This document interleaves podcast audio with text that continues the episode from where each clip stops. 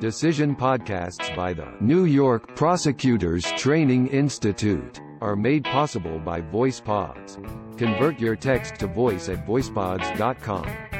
Read this decision at NYPTI Law. www.nypti.org/law. People v. Monforti, decided September 5, 2019. Memorandum. The order of the appellate division should be reversed, the guilty plea vacated, superior court information dismissed, felony complaint reinstated, and the case remitted to county court for further proceedings in accordance with this memorandum. Defendant Jonathan Monforti challenges his conviction of first-degree manslaughter. Defendant was arrested and arraigned upon a felony complaint charging him with second-degree murder and first-degree criminal use of a firearm. Defendant, after being held for the action of the grand jury, waived his right to indictment, agreed to be prosecuted by a superior court information charging only first-degree manslaughter and pleaded guilty to that offense. County Court accepted defendant's waiver of indictment and guilty plea and sentenced him, in accordance with the plea agreement, to a 25-year term of imprisonment. Defendant now argues that his conviction must be vacated because his waiver of indictment was improper and county court lacked jurisdiction to accept his plea. We agree.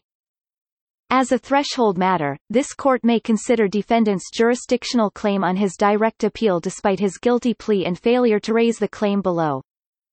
The New York State Constitution provides that no person shall be held to answer for a capital or otherwise infamous crime, unless on indictment of a grand jury. The Constitution contains a limited exception to this jurisdictional requirement.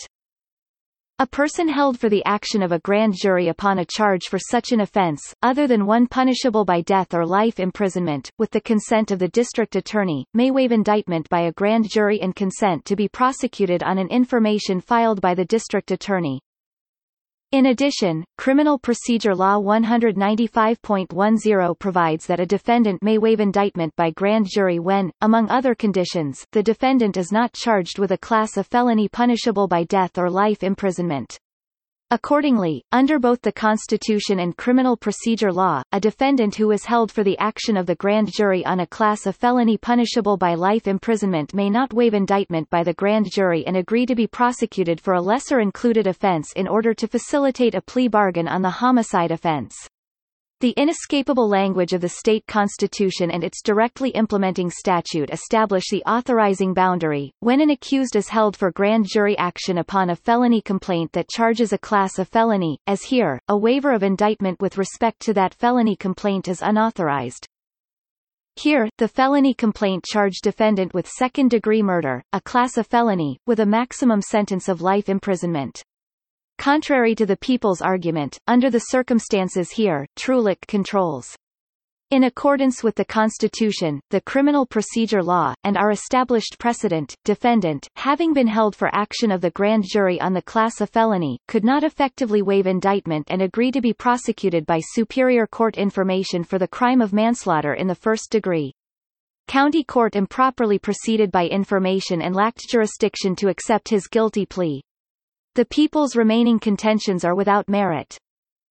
On review of submissions pursuant to Section 500.11 of the Rules, order reversed, guilty plea vacated, Superior Court information dismissed, felony complaint reinstated and case remitted to County Court, Schenectady County, for further proceedings in accordance with the memorandum herein.